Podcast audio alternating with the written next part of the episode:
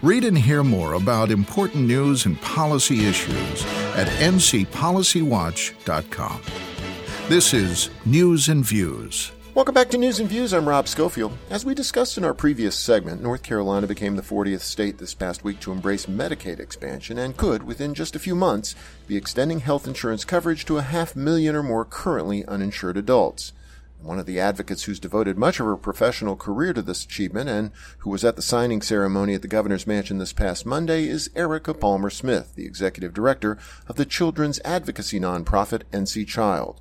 Palmer Smith, who prior to taking the helm at NC Child last year served as director of the Care for Carolina Coalition, is deeply gratified about the enactment of the expansion legislation and detailed for us once more some of the many benefits expansion will provide to hundreds of thousands of North Carolina adults and kids. Well, Erica Palmer Smith, welcome back to News and Views. Good to have you back with us. Thank you, Rob. I am thrilled to be here. This is the first time we've had a chance to have you in your new role as executive director of the child advocacy group NC Child. But of course, the first question is about a topic that you've spent a big chunk of your professional life working on, which is Medicaid expansion. And as we record this, it's just the day after the signing ceremony. And tell us why it's such a big deal, especially for the children of our state.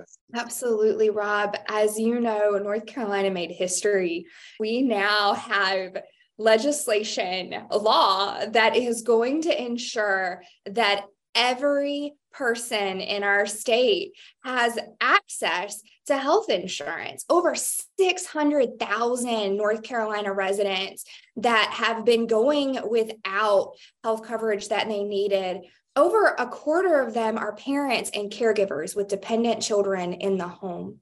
And the impact that this is going to have on North Carolina's kids is astronomical. When we look at the data, we know that children whose parents are not insured are less likely to be insured themselves. They're less likely to get well checks that they need. I mean, this impacts children throughout the course of their life from birth. We know that when parents have access to Medicaid expansion in other states, those states have lower maternal mortality rates. They have lower infant mortality rates because so much of the mother's health and the infant's health is happening before they're even pregnant. So we have major impacts on maternal and infant mortality. We have major impacts on the health of that child because they're more likely to get well check visits, they're more likely to be insured. And we even see additional impacts beyond what we see in the normal healthcare system. In fact, states that expanded Medicaid saw 17% reductions in first time child neglect cases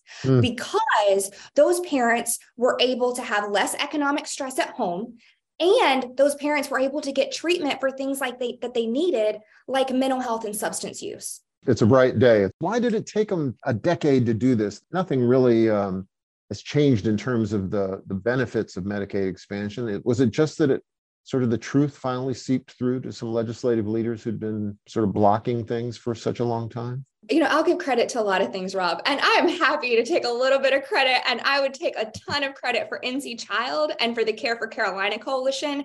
And I believe the over 170 organizations that got involved. But I think so much of it you know, if we listen um, to what legislators have been saying, so much of it came from hearing from communities consistently. I will give so much credit to the advocates that groups like ours worked with, folks like Miss Cassandra Brooks, who is a child care provider, owns two centers and has lost two of her teachers because they couldn't get healthcare access you know, folks like Miss Cassandra, folks like so many of the parents on our parent advisory council who are taking care of children with special needs but haven't been able to get their own healthcare needs met, them having the courage to come forward and share their stories, that made such an impact.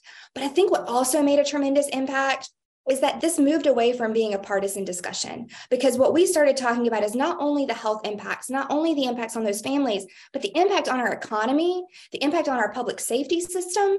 You know, we saw so many chambers of commerce, almost the entirety of the Metro Chamber Association come out and say, we need this for our small businesses. We know that we have um, increased workforce participation whenever a state expands Medicaid. We know that we have more jobs when a state expands Medicaid. I mean, tremendous economic benefits. We also saw so many county commissions, so many Republican county commissions come out and support this because of the impact that it had on those counties. Because again, both the health, the business, and the public safety. We heard from so many sheriffs on both sides of the aisle, many Republican sheriffs talking about many individuals who will come through their system and then come back through um, reoffenses because they're not getting mental health treatment that they need. They're not getting substance use treatment that they need. You know, in states that expanded Medicaid, they have a 6% lower opioid overdose death rate. I mean, we have to make sure people get the treatment that they need in order for us to prosper as a state. And I think that when all of our leadership on both sides of the aisle were able to see how much better North Carolina would prosper whenever we closed the gap, I think they were ready to come together and say, okay, how do we do this the right way for us? Do you have any concerns about the fact that it's not immediate and that it is a function of passing a budget that might well involve lots of other very controversial uh, items? Uh, is there any concern there? There is absolutely concern. There is always concern. But, you know, Rob, we've been working on this issue for 10 years now. I think the fact that we are where we are says so much. I have every bit of faith that in the next three months, we are going to see the full enactment of Medicaid expansion. I do worry about what else we might see but I'm also very optimistic about some of the other things that we might see. You know, a host of other issues that are going to be beneficial to children and families could also come about in the state's budget. And, and I can certainly say that we are working hard with our advocates to make sure that we have the best state budget that we can have so that we can mm-hmm. get Medicaid expansion and get so many other things that are important, like better access to early childhood education, like better access to mental health for our youth who are in crisis. You know, we're going to be working on that. I also cannot state enough how appreciative we are to the legislators that got this done. Folks like Representative Donny Lambeth, folks like Senator Kevin Corbin and Senator Jim Burgin and Representative Donna White and Representative Kristin Baker. And I could go on. And the speaker and the Senate leader. I mean, we are so appreciative of them coming together and saying, we need to fix this problem. And so we are looking forward to working with them to make sure we can fix many other problems and get the best outcomes for our state this year. We're talking with Erica Palmer Smith, who's the executive director of the children's advocacy nonprofit NC Child. We've been talking about Medicaid expansion and the great news that it's finally uh, on the cusp of actually occurring in North Carolina.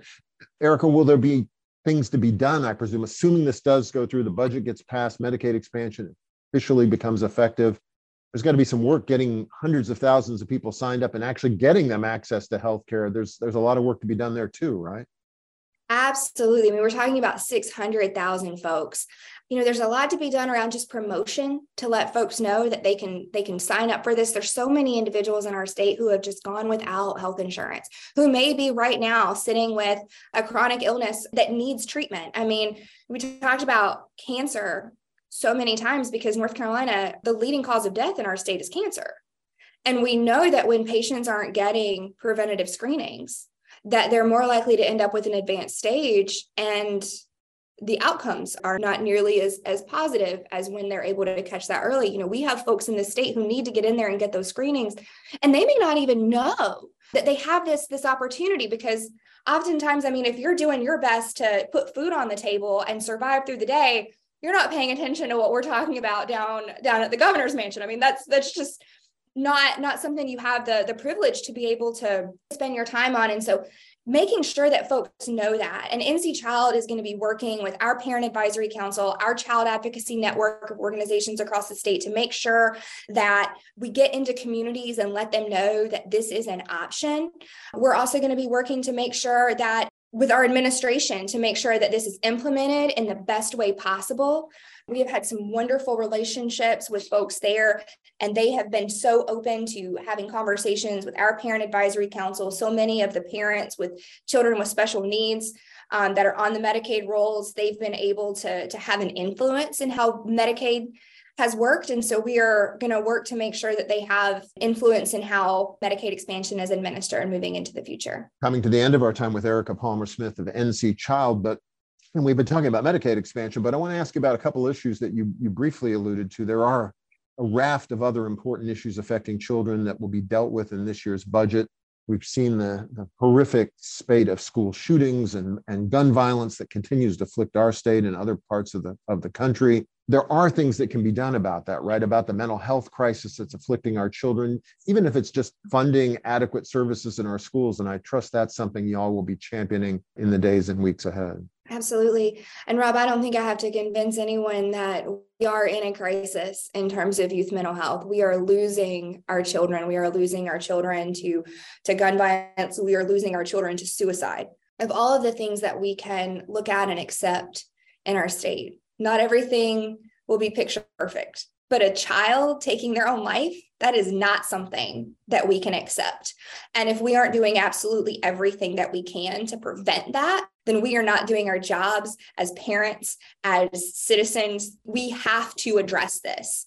And there are some proven methods that we know make some headway in preventing some of these cases. And one of those is making sure that children get early intervention and that children get mental health treatment and our children are in school day after day.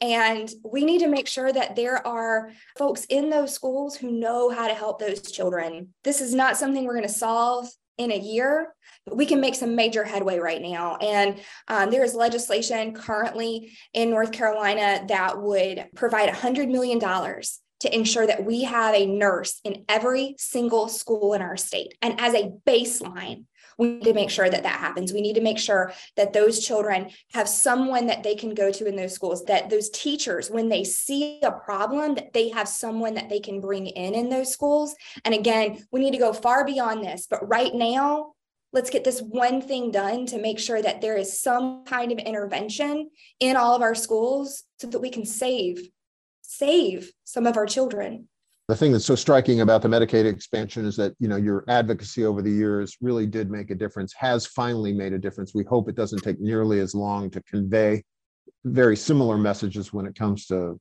the, the, the mental health of our kids. We thank you so much for doing that important work. Erica, if people want to help out NC Child and be supportive of your efforts, learn more about your work, what's the best way for them to do that? ncchild.org. Please visit our website.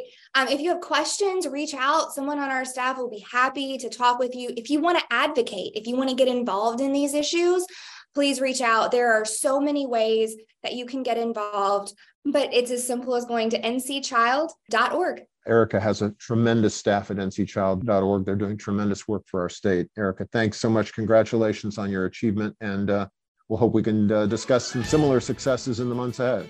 Thank you so much, Rob.